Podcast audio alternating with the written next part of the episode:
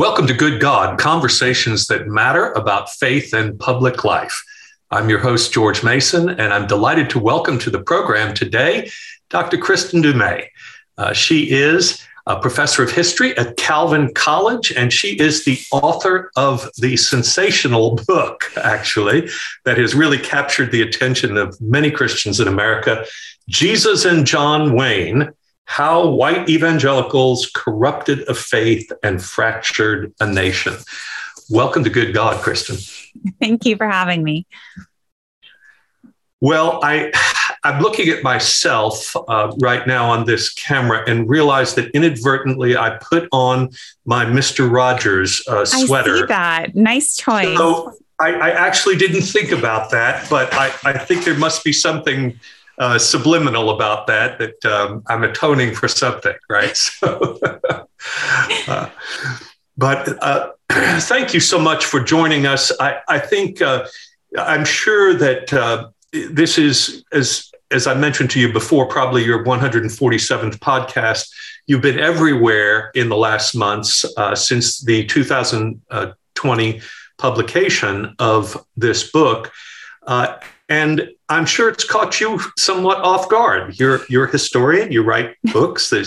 you study things, and and and this has been uh, sensational. I'm sure, and I mean that both in, in, in a qualitative way and also in a public fanfare sort of way, right? Mm-hmm. Yeah, yeah, definitely not expected, right? As as an academic, we're used to spending years working on projects, and then we're thrilled if a few hundred people read them and appreciate them.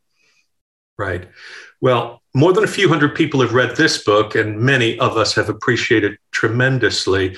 I think we should just sort of establish the context of it a little bit. So, it was written in the age of Donald Trump, of course, uh, obviously started earlier than that. Uh, but what was it that prompted your interest in the subject matter to begin with? Yeah, if you have a paperback edition, I tell a little bit of this story in the new preface, but I my interest in questions of evangelical masculinity go way back to the early mm-hmm. 2000s. And really um, what sparked it uh, was a combination of my academic training, right? I'm a historian of gender and religion and and then also what i was observing around me as a new professor at calvin university actually it was calvin college then we've just upgraded recently so oh, okay. uh, but um, it was my own students who introduced me to the literature on christian manhood that was incredibly popular back in the early 2000s uh, including the book uh, by John Eldredge, Wild at Heart. And uh, so they told me I had to read it. I read it, and and it was really fascinating to me first that it didn't really draw on the scriptures very much for building a, a kind of model of Christian masculinity. Uh, mm-hmm. instead, you know, drew from Hollywood heroes and kind of mythical warriors, and it was setting up an image of of uh, Christian manhood that was very militant, militaristic. That, to my mind, really went against some of the core teachings of the Gospels and of, of Jesus Christ. And so, um, that was a long time ago and more than 15 years ago. And for a variety of reasons, I set the project aside. One of which was I was trying to tease out how mainstream all of this was and how fringe, because the what I was reading and observing in the evangelical world back then seemed really fairly extremist. And I just wasn't sure how how to parse that out. So then it was in the fall of 2016 when I noticed how similar the words were that evangelicals were using to defend their support for then candidate Donald Trump were to the words that I had read all those years ago in these books on Christian manhood that, you know, um, Donald Trump was our ultimate fighting champion and he was ruthless, but he would protect Christianity. Right. So uh, you grew up in the Reformed tradition and teach at a Reformed uh, college. And so, in a sense, uh, because of your uh, evangelical roots, uh, I suppose you shouldn't have been terribly surprised by all of these developments because I, I grew up in evangelicalism as well um, in New York, in New York, and the evangelical free church tradition, mm-hmm. Uh, and so I, I very much was a part of that world. I have my red binder from um, Bill Gothard and all, all, of those sorts of things. Uh, I, I went to college and played football and eventually worked for the Fellowship of Christian Athletes. Mm-hmm. Uh, so, you know, I have my bona fides for this uh, this world, right? Uh, and, and, ironically, you know, I went to seminary in 1979, the year that the moral majority started and the conservative resurgence took over the Southern Baptist Convention. And uh, yet, um, I didn't follow that path. I came away from it.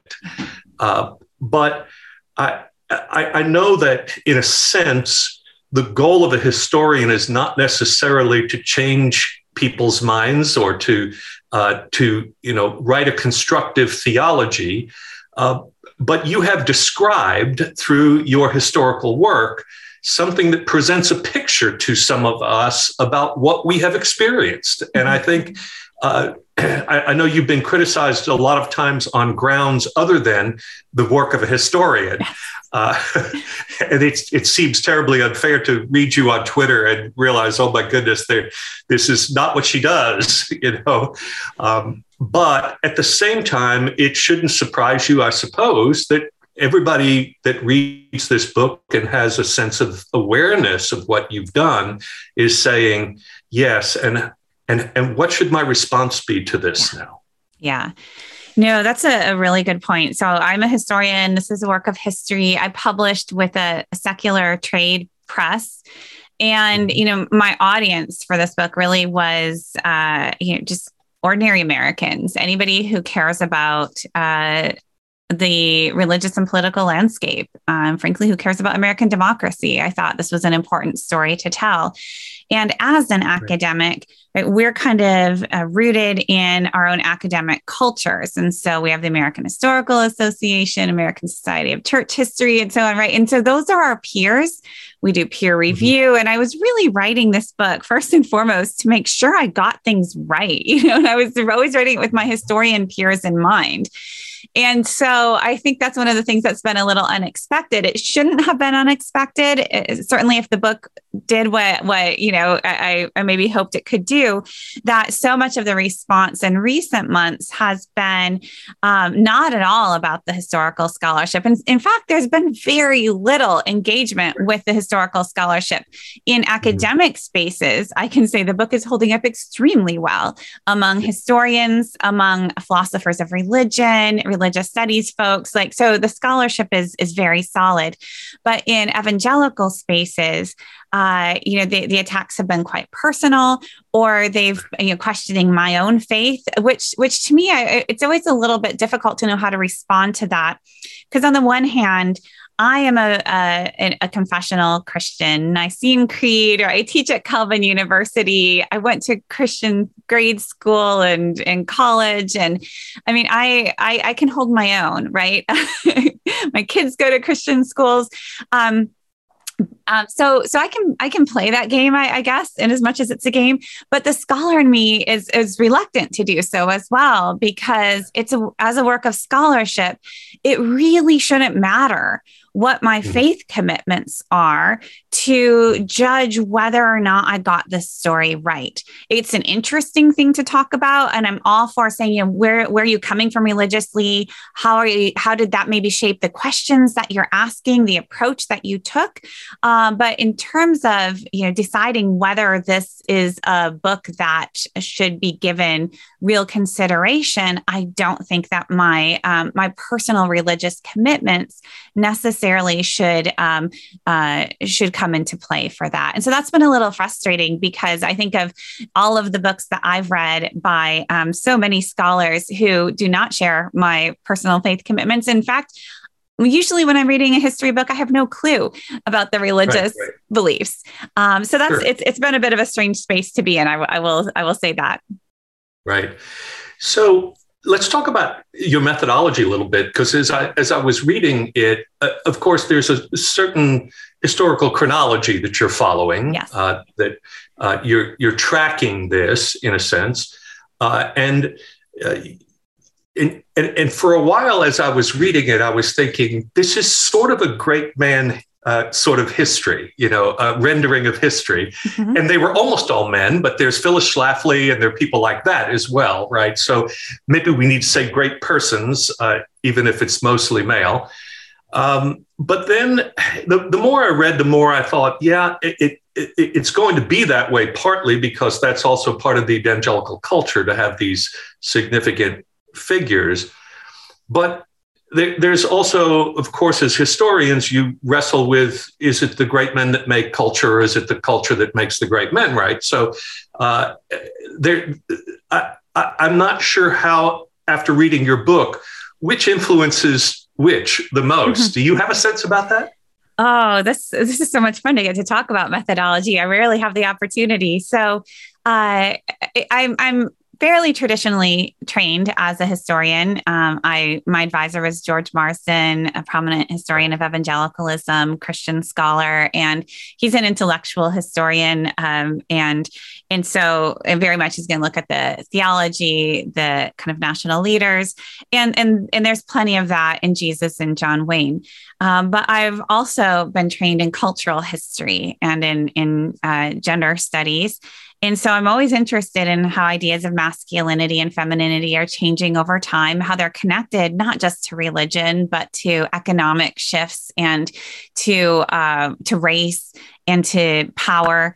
And so, so that's obvious here. Um, but then, as a as a cultural historian, I'm also really intrigued by popular culture, and mm-hmm. and so. Um, uh, both both in training you know i love to read books on um, on popular culture and and to see how you know when you really think about it what ends up you know, shaping evangelical uh, kind of faith formation evangelicals have have crafted this elaborate subculture over the mm-hmm. last mm-hmm. more than half a century now yes. right you know going back to you know billy graham and radio and television and magazines and christian publishing and you know dobson's focus on the family and televangelism like there is so much uh, Campus and, ministries. Yeah. Oh, yes. Yes. The parachurch organizations, right? That is evangelicalism, really, far more than what theologians may be discussing in this or that seminary,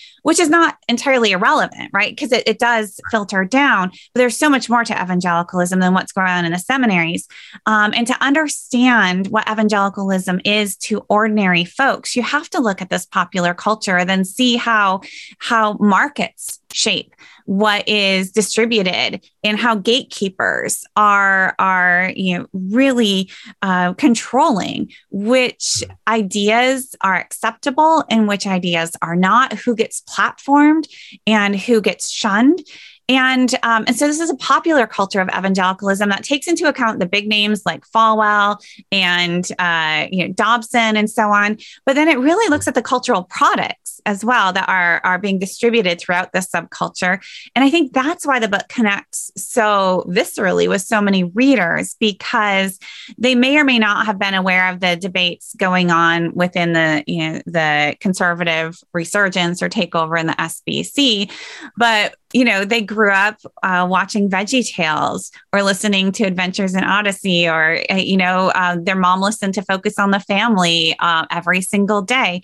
And, and so that is their evangelicalism. And so I simply take that seriously and, um, and really center that evangelicalism in my narrative. I was talking with an older woman one time uh, who was struggling with uh, the question of the inclusion of LGBTQ folk in the church, and uh, she, uh, you know, finally came out and and said to me something along the lines of, "You're just being so influenced by the culture." Yes. And I said, um, "So, knowing you quite well, uh, it, it seems to me that you have imbibed deeply of the evangelical culture." Yes uh, and you have a culture too. Yeah. And it's it's it's not that there's the gospel and the church that is a true rendering of how everything is supposed to be, and then there's this alien culture out there that is threatening. Uh, I think what you've done is is sort of in this book uh, demonstrate uh, that this is not all about theology or biblical interpretation. This is about an enormous a formation of a culture within a larger culture. Exactly, exactly. So evangelicals have created their own culture, um, mm. but they have they have been deeply shaped by broader cultural influences, as have, as you suggest, progressives, right? But the difference right. is that progressives openly acknowledge that. In fact, progressives, progressive Christians have really emphasized the goodness in the secular, have embraced the secular in, in, in many cases, uh, uh, perhaps to a fault in, in unexpected ways in that it can it can be difficult to make a case for needing, for example, um, uh, to produce distinctively, you know, progressive Christian cultural products because they aren't afraid of, you know, what's on Netflix or, you know, they, they don't need their own version of everything. And so the market simply isn't there. So, so again, the way the market works then is there's a huge demand for conservative Christian products. Um, and that demand is sustained by leaders warning their um, uh, you know fellow evangelicals away from other cultural products. And it's always important to keep in mind that there's a, there's a lot of money changing hands in all of this, as well as you know different you know gatekeeping mechanisms. But that evangelical world is deeply influenced by uh, secular culture, even as they deny it. Culture is always something that is out there, happens to others, and is bad. And so there is a real blindness to the deep ways in which their own values have been shaped by secular ideals. That's really the John Wayne part of the title of this book, right? John Wayne, right. not an evangelical, but a great example of how this iconic figure uh, mm-hmm. ends up you know holding this this uh, space in an evangelical world when in all the values that go along with it that some of which many of which actually run counter to uh, scriptural teachings well I, I, thought there was an interesting moment in the book too where uh, oliver north uh, heard someone uh, referring to um, George W. Bush as, you know, gallivanting uh, uh, uh across uh, the globe and acting like John Wayne. And North thought that he must have misspoken because he meant John Wayne. Uh, uh, right, he meant he meant Ronald Reagan, right, not right, John yes, Wayne. Yes, yes, honest and, mistake. And so right? was this sort of merger of Ronald Reagan and John Wayne. In, right. In, what in is myth, What is real? And and yes, yeah, yeah right. I, I, got a little obsessed with Ollie North in this book. I kept waiting yeah, for my editor to say too much, Kristin, too much, and each time it came back, I was like, oh, I got to keep it. So okay, but but let's go to this question of culture a little more because mm-hmm. I think it raises an important distinction between um, progressives and evangelicals, and that is that we use the language of culture, but really what we're talking about is the other, right? That that there is a sense in which baked into the the way of looking at faith and the world, there has to be uh, an other. There has to be an enemy. There has to be someone over against us so that we know ourselves. Um, I, I, was um, talking the other day with um, Mitri Raheb from Bethlehem, who's a Lutheran pastor there, and he's a Palestinian Christian. And he was making the point that, you know, it, it was right at the time of the fall of the Berlin Wall that Lausanne II met. Uh, and uh, right in that meeting, they had to find another enemy for the church to persecute us because communism was no longer going to be the persecutor of the church and it became Islam. Yeah. Right in that meeting, they identified the 1040 corridor where uh, 85% of Muslims in the world live. And, you know, it, and, and so, you know, there's a sense in which, as you say in the book, 9 11 makes Islam to be our enemy, but he was even going back to the, the, the fall of the wall. But I, I, don't know that anybody has a real explanation for this. I wonder if you do after reading the book.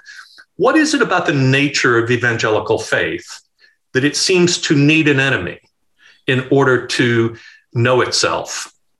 Yeah. Oh, the getting getting underneath to the the deeper why questions is tricky I'll say a number of times in writing the book there, I, I, felt like I was up against the limits of historical scholarship and really needed to ah. hand off the baton to psychologists to say, you know, that mm. what how, what's really going on here. Yes. So I can mm-hmm. describe mm-hmm. what I've seen, and I think that it's particularly useful uh, to evangelical leaders. Uh, mm-hmm. And uh, this this kind of having an enemy. Um, well, first, maybe I can go back a little bit more theological. Um, and if you get into some of the teachings and from my own Reformed tradition uh, in particular that have been kind of warped in into the teachings of somebody like Rushdoony, um, oh. this I- idea of, you know, uh, truth is from God. And so those who are Christians have access to God's truth. And those who are not, or not the right kind of Christians, don't have mm. access to God's truth, right? This kind of presuppositionalism. And, and so, so the other is literally, you know, they're outside of God's truth. So why would you want to empower them? Um, you yes. want to separate yourself.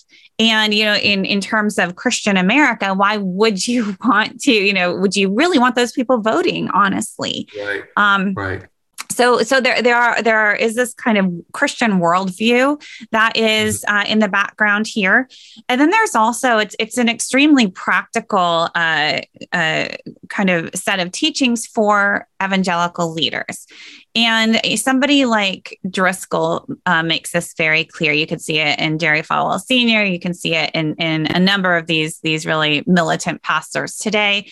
But if you can um, present kind of uh, this this great threat that is you know right outside your door even you know the church right down the road or driscoll was known for being flanked with bodyguards when he preached right? You know because it was so dangerous. And mm-hmm. and it was war it was spiritual warfare but it, the threat was very real and what happens in time of war, absolute loyalty is demanded. Yes. Anything, anything right. short of that is is right. betrayal, treason, even. Um, mm-hmm. Absolute sacrifice is demanded. Right. And that's mm-hmm. exactly how Driscoll operated. And this yeah. kind of um, language of threat and embattlement is really, really good to get people uh, to be loyal and to give a lot of money. And so it's just mm. very effective. So I think that, you know, what you can see then is ordinary folks who are being told over and over again, it's so dangerous. They are out to get you. The case of the ex Muslim, you know, total fraudulent ex Muslim terrorists, that mm-hmm. Caused real fear in the hearts of evangelicals. It still does today, but it was entirely manufactured for the purposes of consolidating power. So we've talked a little bit about this generally in evangelicalism and, uh, and, and the militancy and the idea of an enemy and protection and those sorts of things. But the heart of your book is about masculinity and that that, dimension of evangelicalism, and and and underneath that is the, the whole structure of patriarchy, right? So, um, you know, having read um, Harari's book uh, Species, uh, it, it's it's interesting that he he has theories, but says nobody really knows why patriarchy exists. Like, I mean, it's everywhere. It's not just in Christianity. It's not just in evangelicalism. It's not just like in the Christian Bible. It's everywhere, right? And there are a couple of theories about that. And your book, I mean, is obviously you can't start at creation. You've got to take a slice of time here, right? But I wonder if you have wrestled with that question yourself. I mean, uh, it, it has has evangelicalism just sort of picked up on something that's that exists there, or is it is it part of the myth making that creates the system? I mean, how, how do you think about that? the mm-hmm. presence mm-hmm. and persistence of patriarchy. Yeah. So, you know, as a historian, uh, we tend to emphasize, you know, we look at both continuity and change over time, um, but we're we're really emphasizing particularities, right? So the change over time is really critical to us. So we tend to shy away from uh, any phrases such as throughout all of time. you know, like we, I literally like scratch those out on all my my student papers all the time. I literally have a writing guide. Like literally nothing is true throughout all of time that is interesting enough to write about, right? This is just how historians think, right? So it's about the particular particularities. So not just, oh, you're always going to find patriarchy, but then we zero in and say, what did patriarchy look like in this particular moment and then how did yes. it shift right and so that's really so i have to confess that in writing this book i didn't entertain those big questions but mm-hmm. um, i did write a, a, book before this one uh, on uh, history of christian feminism and uh, mm-hmm. it's it's called the New Gospel for Women, and it's about this remarkable Christian woman, Methodist uh, uh, social reformer in the late 19th, early 20th century, named Katharine Bushnell. She was a global anti-trafficking activist, and then ended up to re uh, ended up retranslating and reinterpreting the scriptures. And so she dealt with this question all the time okay. because she was now I have another book to read. Right, right. Okay. She was she she had to confront the fact that I mean, it's going to sound familiar um, but she she was an anti-trafficking activist and and kept coming up against respectable Christian men who were abusing women, who were mm. covering up the abuse of women uh, in the United right. States and also globally. And um, and so she finally had to confront, you know, what is it about Christian teachings that support this. And so she went to the scriptures and she went to Genesis 3 and she she looked at, you know, throughout all the way through the book of Revelation. And in her reading, uh, patriarchy is a result of the fall. Right now, I'm a mm-hmm. Calvinist, so right. we're really comfortable talking about sin and total depravity, yes. and and and we're comfortable with you know that this is uh, and and it's a sin of pride and yeah. of of greed and of and of of grasping at power whereas the gospel of Christ is undoing all of that. It is it was countercultural. It goes against all of our instincts, right? And so hmm. redemption, mm. Liberation is restoring this human flourishing and not grasping at power. So I have to admit, I have been influenced by that uh, the, the, teachings okay. of Katharine Bushnell, and and I think that that's okay. you know again as a Calvinist, a place that I can go. So, last question, maybe, well, maybe one more, but um, the you have a chapter on mulligans uh, for um, uh, Christian uh, leaders who have uh, fallen, uh, who have uh, succumbed to temptation, and um, the list is long, right? and so, I, I guess what I'm interested in knowing from your point of view, do you have any sense?